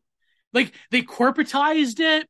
They made okay, yes, it's true. They made the rules so they could play longer, right? Like they could actually like play a game with a like interruption. But like the fighting is discouraged. Like it's like, come on, bro. Like the refs, like as soon as they see if they see the gloves come off, it's like the refs go right like in there right away. It's like, come on, this isn't hockey. Hockey was a working class chud sport, right? Yeah. you know, um, so no, but uh, football is the same way. I'm sure if you're, I, I don't follow football, but I'm sure if you're a football fan, it's like the same refinement culture, right? But when it comes to the theater and the arts, you have this manifestation of people like tricking themselves into thinking that they could do it. Like rap, for example, rap music is like plagued by this. It's like every everyone has a mixtape, everyone has a SoundCloud, right? So yeah. yeah, it's like the same phenomenon. It's like the same like taking the marks from the stands and like putting them yeah in the into thing. it. Yeah, it's it's it's also kind of a 15 minutes of fame thing coming true. yeah. Know? Here's an analogy for you. Is theater as to gay people pro wrestling is to fat people. yes, yes. if you look at, I hate to say it, like as much as a like the ratification of pro wrestling is sort yeah. of like if you like look into the stands in AEW, like I don't watch a lot of AEW because like I'm more of like a New Chad guy, right? So, um, but if you look at the stands, you'll see like a fat soy beard guy with like tr- protect trans children sign. I I had this tweet. I had this tweet. I don't know if you saw this, Isaac. I had this tweet, but I deleted it because I didn't want um like R squared circle to like pick up on it, right? Where it was a sign where it was Kenny Omega pointing in favor to this like soy beard guy that had the protect trans children sign, and I I took this picture of this fan in, from like 1991 at a house show that had a sign. It was like a working class dude with a, with like a mustache that had a sign that said Shawn Michaels has AIDS. like, That's great. and then I said, like, what happened to wrestling fans? Dude, I loved Shawn Michaels. He was my favorite ever. Shawn oh, really? eh? Yeah, yeah. I grew up yeah. on. I grew up pretty into WWF back when it was WWF. Um, yeah. And you know, Shawn Michaels, he inspired a lot of those like indie guys because he was so athletic. yeah, and he was so cool. No, yeah. I was like came up in the Stone Cold era. That was my that was. Like, I was like right after. I was yeah, like you were the Rock. You were yeah, the Rock, the rock RVD. Yeah, yeah, yeah. yeah. Um, but then John Cena just like ruined it for me. I so. know, and then and he's like, God, so lame. Like John Cena sucks compared to those guys. Like John Cena is so bad, you know, like he's so squeaky clean and gross. And people forget that The Rock. I mean, it's so ironic because The Rock became, you know, the John Cena of Hollywood yeah, but he was a bad guy. Everybody forgets that The Rock was a bad guy. The you know, corporate the champion. Yeah, yeah. yeah. And, yeah. and so like it's funny that he had it totally reversed. And now every movie he's in just is total shit. It's like if The Rock is in it, if The Rock is in it, just don't see it. You know it's going to be terrible. Do you think he's going to run for the Democrats eventually? Ah, maybe. I could, I could see them. That would be a good move for them. It would, yeah. It would be the best thing they could do, honestly. Because they have like the, the the Obama angle. Yeah. Like I mean, all politics is pro wrestling, as you know. Right. So, uh, right. you know, Donald Trump was there with Stone Cold back in like 2006. Yeah, right, uh, right. Didn't he yeah. get stunned? Did did Trump he got stunned? stunned? Yeah, but then he, but I believe he dogpiled Vince McMahon in one scene. That was the CNN. That was the meme that the kid, the fucking 19 year old kid he made this meme of like Donald Trump tackling Vince McMahon, but it was like Donald Trump. It was the CNN logo on Vince McMahon. CNN sued this kid. They oh, doxed him right. and sued him. Gee, they make, sued him for a meme. Oh my for a WWE meme. that there's no way they won that. I think they had to throw it out of court because of the the backlash it got. It well, was... and also there's no. I mean, from a trademark standpoint, there's absolutely no. You can't yeah. for that. They were just trying to scare people. I think um, even Donald Trump paid for his legal fund. This kid. yeah. yeah. yeah. Um, okay, let's finish this up by returning to our uh, original core point, which is basically the taxonomy of our scene, which you are yeah. a total master of. Um, so you talked about this in Confederacy of Ship posters, where I, I appreciate you saying that it was not, you know, your goal wasn't to actually create a taxonomy, but more to sort of set up uh, I guess, perspective on avant garde art. So, from my perspective, what I want to know first is yeah, in our scene, how what are the criteria for being like a name? How long do you have to be around, and like how many followers do you have to have? Like how long until you're on Gio's map? Or what do you need? Um, listen, you have to be racist, sexist, you have to hate women and minorities, and you're good. Um, no, um, I feel like uh, I, I was thinking about this this morning when I was taking a shower. And for those who don't know, yes, I actually do take showers. I'm not, you know, my appearance will shock you, but you know, um, um, there was a certain forum that said it was a sweaty, uh, a, fat, sweaty, uh, Ana Kasparian simp. So maybe I don't know. Um, How tall are you? I'm five foot eleven. Oh, okay. So you're just like like you're Normal. taller than average, but you're not like a giant. You're not like a huge giant. Like no, no. My old man is like he was. I believe he got a little bit shorter in his older age, but he was like six foot two. So um yeah. Like I'm just yeah, I'm just normal height. Uh, I wish I was six foot two. I wish I was like my old man, but you know, uh, yeah, it's like imagine a six foot two, like literal Mario looking dude. That's my old man. um, so, um yeah so no but uh how long okay so this is complicated because i feel like um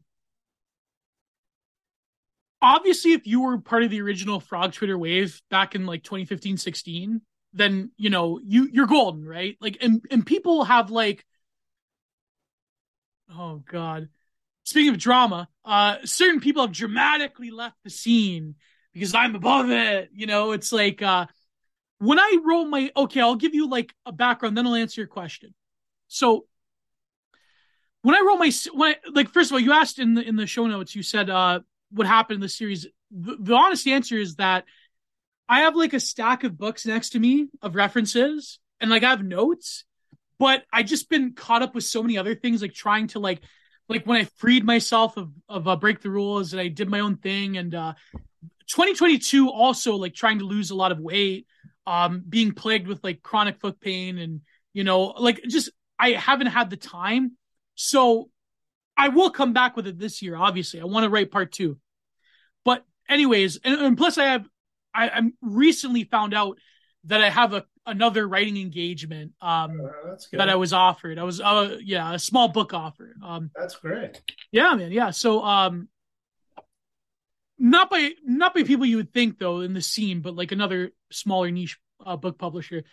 So anyways, uh I started the scene because one night I was really down on myself. It was because I was arguing with my former co-host even though he didn't treat me like one. He didn't actually. I wasn't recognized as a co-host, but that's all drama. That's all drama. So, um, and of course, I was talking about certain people who dramatically left the scene, but I'll get to that. I'll get to that. So, I was really like questioning what I was doing, like because for that two years I was like in this days, like during the Covidian era, and like I wasn't sure of like where I could go next. Like I, I, I basically had it in my mind that I have to do like I have to go on my own because for years I was always like under the umbrella of like other people. Right? Whether it was like, you know, Thermidor magazine, then break the rules, you know. So I was I tweeted out something about like how to be a part of this thing doesn't really pay off in the end. I was basically blackpilling. I was blackpilling. And I got dogpiled like by everybody. And and and a lot of people that like you know, I had very insightful, um, very insightful replies by people that were friends of mine. But then I also had people that are just like, huh, fuck you, huh, like, you know, would you expect a paycheck from this? Like, yeah, yeah. yeah. So I basically took a Twitter break for like two weeks. And then I figured, like, instead of going down the road of other people, another fat guy another fat guy as well. You know, not to name names. Kip on. Uh, so a guy who's also personally stabbed me in the back. Um, you know, I said to myself, and I said this in the article, the first part. I said like, instead of going down the road of like, all you people are like never gonna go anywhere, and you're all fucked in the head, and you're all like a bunch of like chuds that are grifters and you don't really care about anything. Instead of like dramatically announcing my exit from the sector, from the scene, this thing of ours, as Thomas 77 says, I said, if you truly love and you care about something, because you feel that in 2016, we truly did create something unique, right?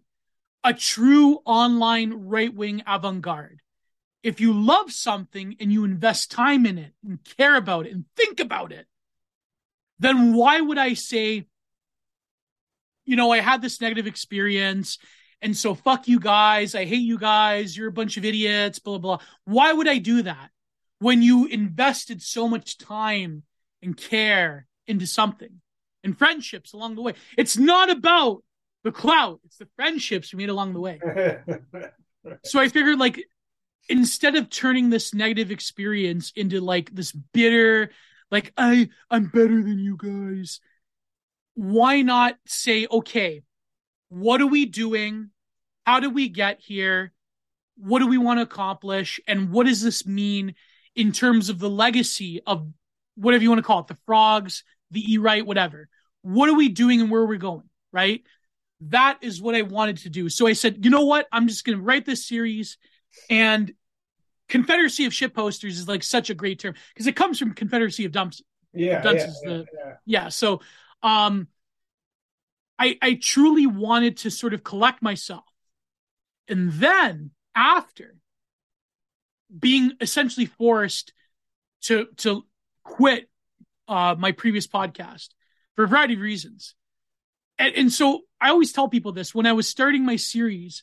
You know how you could hear it was when I was interviewed by Alex Kaschuta the second time, my good friend. Yeah, I listened to both of those actually. Or Yeah. at least the first one. Yeah. Yeah, but the second one though, and, and by the way, that those two appearances like opened up so many doors for me because of all these people that are like, "Yo, I heard you on Alex Kaschuta. Oh my god!"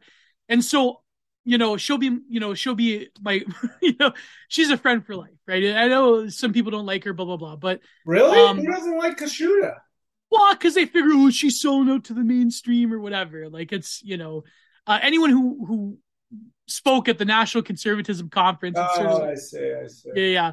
So, um, I'm like pretty much following exact every guest. I I don't think I've had one guest that she hasn't had. I've had like two. You know, Hmm. like everybody, I I, I just Yeah. her episodes, and then that gives me such an advantage because I already have like heard you guys, so it's fun. yeah, man, yeah, yeah. So, um, she's interviewed everybody, right? Everybody except for a few people that don't take a lot of interviews. But, um, yeah, no. So Alex Kaschuta opened up a lot of doors for me, and but I bring this up because the second episode, uh, the way you hear me speaking and the way I was talking about this series that I was writing, because I believe I came out with the first part, and then Alex wanted to interview me for it, right? Already in my head, I was starting to like formulate an exit plan from Break the Rules and to go out on my own. But I just didn't have not that I didn't have the ability, but I I didn't have the sort of confidence in myself to do it because I felt like I, I couldn't pull together enough people. I couldn't do this. I couldn't do that. I, I I felt like ashamed of like asking for money. Of course, now I don't care. I love asking for money. really. Uh, but- I need to be more like you. yeah, man. Yeah, it's there's a way of doing it where you don't piss people off too. But anyways, Well, um, I've got a whole different thing. Like, it's funny that you're saying, "Do you? What do you expect a paycheck from that?" Like, my answer Yeah. to that is, "Fuck yes, I do." yeah, hundred percent. Like I'm spending all my time doing this shit. I better get a fucking paycheck out of it. Yeah, yeah, I don't, exactly. I don't believe in this purity. I don't believe in purity. No, I it doesn't exist that's so- like, like in my opinion, Charles Bukowski is the purest artist who ever lived. And you know, I always thought that he was this completely pure guy. And But he, no. is, he is pure in the sense that he is pure, yeah, but I read his book of letters. That motherfucker was hungry as fuck in terms of business behind the scenes. He was emailing his editors, "Where's my money? Where's my fucking thing? Why? Where is the? Why is this not in another magazine?" And Yeah. you know, he was he did go to Hollywood and and sell out and write not sell out, but he wrote a screenplay of his own Yeah. shit. And he was the same thing. He was like, "Fuck these people. I'm going to take their money." But I'm going to talk shit about them. I'm going to write a book, Hollywood, all about them. And you know, it's like, dude, you can't get purer than Bukowski. And if even he was hungry for the money behind the scenes, like that's how you should be. If you're not that, then you're a dime square fucking rich kid. You know, like yeah, it, being hungry for. 100%. I, I don't agree with this whole purity thing at all. And and I Well, I think that people really get. I, I think that that's such a toxic thing. Anyway, sorry to interrupt. You were you no, were it's heading good. towards answering the how long in the in the yeah, yeah. I'm heading towards it. Yeah, yeah. So no, but it's a it's a fair question though. You bring that up because um that to be fair, it's an it's an older ethos of the internet to where this is not serious business and like you know e-begging, but like that's gone because the internet is the real life now. So it's like you know, Yeah. so the whole like expectation that oh no, I'm like a classic Kino Dogme internet guy that's like doesn't expect a paycheck. Like that's that's an older thing that doesn't exist anymore. And uh even people even people like Mr. Metokur, like I mean, listen, I'm not casting shade because apparently he doesn't have a lot a lot of years left in him uh because of his cancer and, and you know, but I know like even him that would like go on about like, oh, you know, people that are e-begging. Even he like did e-begging right when the medical bills started piling up but which is should be like a thing to look down upon. But i'm just saying like people that preach this whole thing about like e-begging is like that's an older internet thing that doesn't really exist anymore.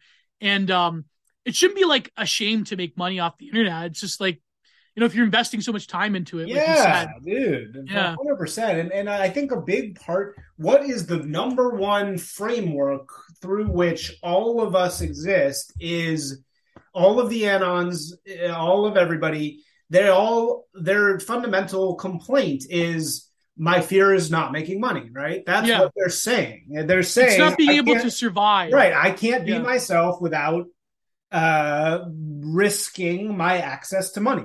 That's their 100%. entire point. And I do Yeah. feel like a good 50% of them they like their cage. They don't want out of that cage. You know, they, they like their Yeah. plight, you know, and, Yeah. and trying to get them out of it, they don't really want to get out because then they would have to, you know, uh, deal with the world. You know, they'd have to yeah be a yeah.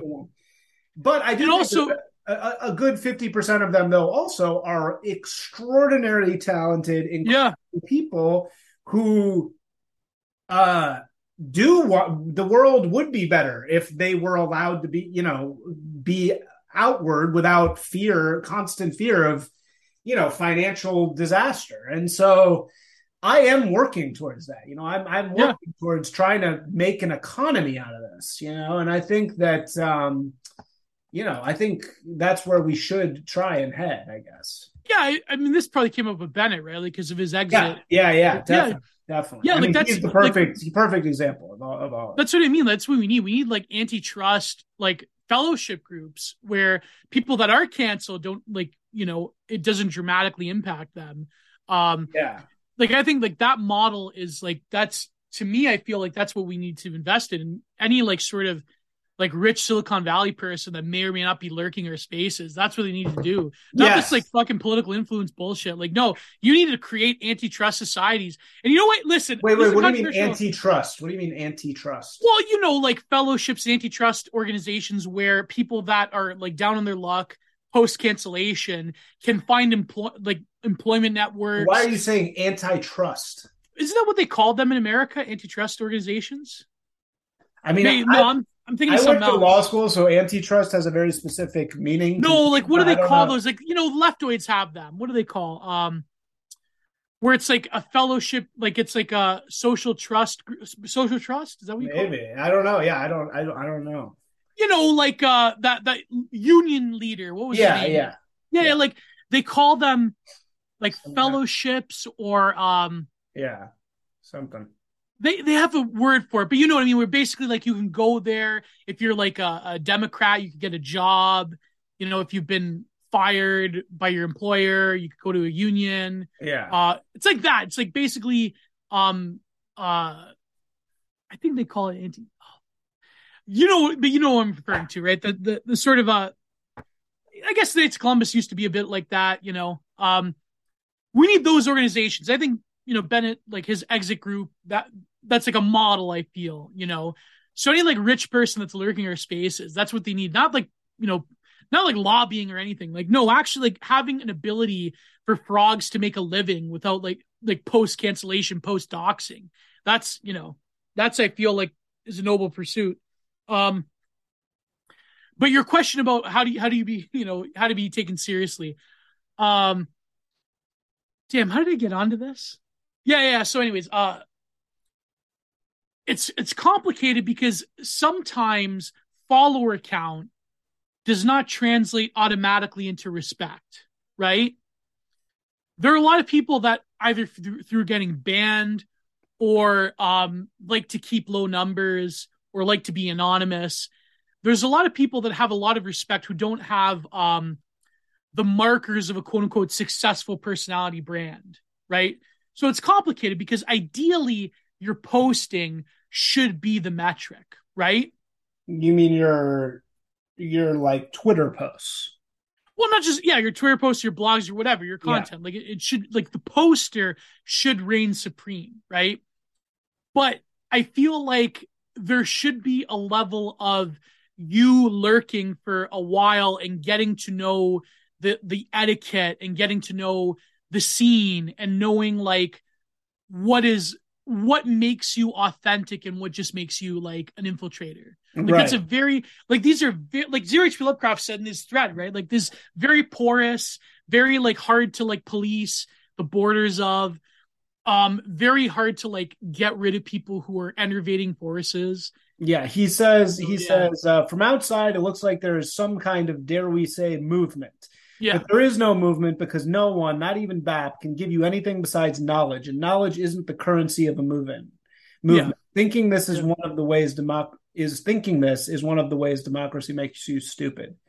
I don't know, get the last part. What does he mean by the knowledge isn't the currency, and that's how democracy makes you stupid? Do you understand that? Because I don't... yeah, yeah, yeah. Oh, so um, it's funny because um, the the philosopher Byung Chul Han says something similar in his recent book uh, which I reviewed, by the way. You can find on my Patreon and also my YouTube.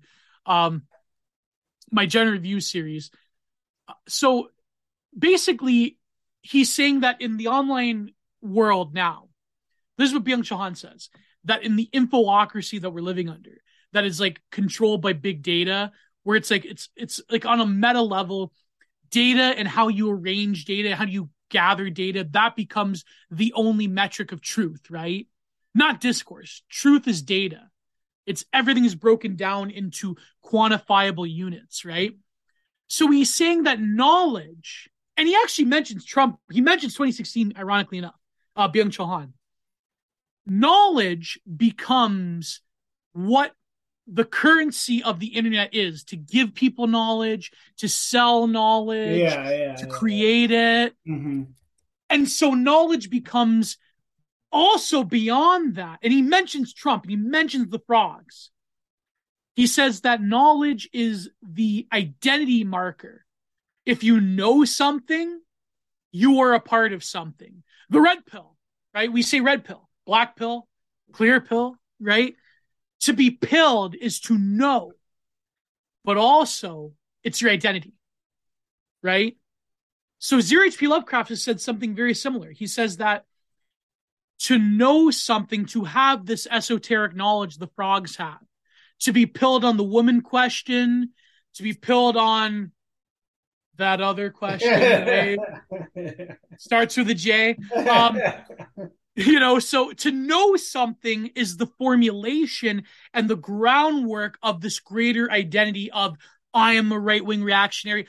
I am America first. I am a Bapian. I am the, you know, I read like like the meme, right? Bronze Age mindset been out how long, right? Yeah, like okay. So, so many... you're saying the knowledge is the prerequisite to be the dissident, but then but the knowledge is also inherently shaky foundation of identity, right? Because it's just to know. But then how do you formulate your being from knowing something? That is something philosophy is debated about literally for like 3,000 mm. years, you know, four or 5,000 years, right? So it's like the, dialectic of how you know translating into action. I mean, this I it's, yeah. it's actually a very nuanced point here. So, yeah. what, but okay, so then Zero, who you know, maybe one day uh, once he stops using his stupid voice thing, will come on here. But uh, you know, like uh, the currency. What is the currency of the movement? That if knowledge isn't, and knowledge is just this fake, not fake, but it's not going to get you there. What is the currency of movement? Action. I mean, no, no, knowledge is the currency. Knowledge is the currency. He's saying knowledge isn't the currency of movement. He's saying that. He's saying knowledge isn't the currency of movement. Thinking this is one of the ways democracy makes you stupid. I no, he means that as a criticism because we like to think that knowledge is the currency of a political or a cultural movement. Right. But but my argument would be that knowledge is the basis of an avant-garde rather oh. than a quote unquote movement. And so Zero Lovecraft he's critiquing people that have come along in the dissident right yeah. that like to think that just by disseminating knowledge that that creates a movement right, right. like that creates yeah. a political movement but it's not no political movement requires conscious action and so like you need to like quote unquote red pill the masses but then what do you do with that? And I think the problem is that a lot of like dissident right thinking comes from like libertarianism and it also comes from the conspiracy movement because Alex Jones, yeah. for like, and having listened to Alex Jones for like decades, I don't listen to him as much anymore, but like listening to him for like a long time, his whole thing was the awakening of people into the knowledge of the, the elites or whatever, the New World Order. And so the model of the conspiracy movement dating back to the 1980s has, and then finding life on the internet has been to awaken people to the awareness of the bloodlines of the Illuminati or the globalists or whatever, right? The, the, the reptilians, the Jays, you name it, right? That yeah. model is what Zero Lovecraft is saying is that we like to think that that is the basis of what we're doing. And we, we pretend that it is. But when it comes to like a real world political movement, Zero H.P. Lovecraft is saying that no, there's more things in a movement besides knowledge dissemination. But the problem is that the E right is shackled by this exchange of knowledge. And so therefore I don't think of it as a movement, and nor nor does he. We discussed this privately. It's rather an avant-garde than a political movement. And people that like to come along, and I hate to say it, listen, I'm not casting shame, I'm not mentioning names. But people that do like to think of it as a political movement, I mean, look what happened. They got doxxed, they got harassed. Antifa, like, basically made sure that they're salted earth. Um, after certain rallies, which I won't name for you know YouTube yeah. purposes, Um, they were, you know, basically hounded off of every platform. Um, so I, I don't think it's the fault of them. I mean, okay, yeah, do they share fault? Yes. But does the greater society that have demonized right wing thinking at fault? Yes. So it's sort of like there's not really blame there. There's blame in people that have like led a lot of people into these events where they can get doxxed and harassed. But at the same time, it's like a catch 22. It's like if you don't have a mass political movement, you can't be taken seriously. Yeah. But if you do have, especially in North America, a mass right wing political movement where you're going out to these rallies, then you're fucked. So it's like, what are you yeah. going to do? Like that. And so what happens is a lot of the smarter people that don't want to lead a movement, they're like, no, we're not about movements. We're about like this knowledge dissemination thing. Mm-hmm. But then other people who are more of the activisty types, they're like, no, you're cucked. You're like, what are you talking about? Like you're you're just afraid of like going out there in public and facing down mm-hmm. uh, the mm-hmm. riot police or the Antifa like ghouls or whatever, right? So it's like that's always going to be the dividing like one of the dividing lines on the dissident right or the e right or whatever we want to call it is that people that want a political movement that want to go and face the riot shields and people that are like you know what that's not very prudent it's like yeah. i fall like i fall on the um intellectual that's not very prudent side but then at the same time i feel that the people that want to go out and do irl activism they have a noble goal in mind it's just that the failures have very severe consequences on a lot of these different people. Now, I yeah. choose to use my real name and face because, like, let's face it, I, am like out there and like I don't really have a normie job to be taken away. But I, I am constantly aware of the fact that as soon as you align yourself in real life with certain groups and with certain events, it's not very good. It's like you'll you'll be deplatformed, your sources of payment will be taken away. Like Trudeau, like yeah. the truckers they literally yeah. had their accounts frozen. Like it's yeah it's messed up. the, the fist of power came down on ostensibly not even a right-wing movement but like a normie like vaguely conservatard like libertarian. Yeah right right like these people these people like despite this and by the way listen i don't care if this gets me into trouble. This is the truth the guy with the austrian painter flag that was a plan i don't care what anyone says that was a plan by the government okay the what because, flag? The what flag? You know the. No, I don't. I don't know. What do you? The mid-century German flag. Oh, he had that at the. There was a guy that had it at okay, the truck yeah, that was Ottawa. No, oh, I'm sure that was a plan. Totally. Yeah. No, but conveniently, Trudeau's personal photographer, because you know, like every president, every prime minister, and every like head of state, they have their personal photographers, right? Yeah. Trudeau's personal, the prime minister's personal photographer, just so happened to be right next to the guy with the Austrian painter flag. Yeah, I don't know. No, That's... of course it's bad, dude. So many of these things are manufactured. I mean, it's yeah. all it's all manufactured. I mean, not it's all manufactured, but they, as I always tell everybody, they don't manufacture. This is their rule and you yeah. can see this everywhere. Their rule is they don't manufacture the event. No, they don't no. They, like like uh they don't make up they don't burn the Reichstag, right? They don't yeah. actually do the the thing. tiki torch, yeah. They don't yeah, they don't actually make it. They inflame it. Like they yes. they they they cut it in a certain way, they disseminate it in a certain way, they put somebody with the flag at the thing, they you know, yeah, they uh they photograph it in a certain way that is real. You know, they don't go as far. It's not worth the risk for them to completely fake it. Yeah, they they only capitalize on what's there already, and that's that's their uh, thing. That's how they do it. Yeah, um, yeah. All right. Well, this was great, man. We got to wrap it up here because we're we're uh, over time. Uh, but dude, thank you so much. Where can people find you? Oh man, um, I'd like to do this again, maybe on my podcast. We could do yeah, hell yeah, anytime. I've been man. starting to read some of your articles and uh yeah, your articles. Um, so you could find me um my YouTube, well, all the free stuff first. So I'm on YouTube, Anchor, um, Spotify, and uh, like Odysee. Jenner Productions, everything's Jenner Productions except for my Twitter. So Telegram, Telegram, I do longer blog posts instead of tweeting on Telegram, Giant Productions at telegram.com. Uh, my Twitter is always Giant, uh, Giant Gio. I'm almost at 30K. So please, uh, I'm almost at 30K. And of course, my Substack um, and my Patreon, patreon.com slash Giant Productions, um, uh, Gio's Content Corner on Substack, and all of my paywalled and my free versions of content minded Giant reviews where I break down uh, texts and articles and books. They're they're now available on Substack. So if you don't want to give money to Patreon for whatever reason, I also you can pay me on Substack, but you also get the free version that's downloadable and RSS and all that on Substack. So yeah, but Patreon's like of course my flagship.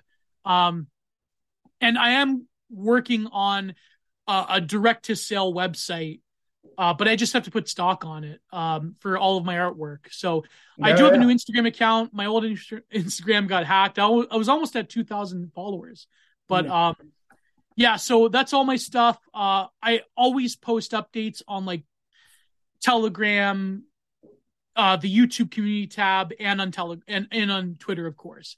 Uh, so yeah, go and follow me everywhere. I have a link tree. You, the easiest way is just to like follow my link tree. It has the donor links. I have PayPal for like direct donations and stuff like that. I have buy me a coffee. So yeah, just my my link tree. There you go. That's my. I have a find my friends as well, but uh, I have to update that one. So cool. yeah, link tree. There you go. Awesome, man. Thank you so much, Gio. This was great. Yeah, this is great, man. This is I love this. this is really pulled a lot of different things. For yeah. sure, man. All right. Ciao.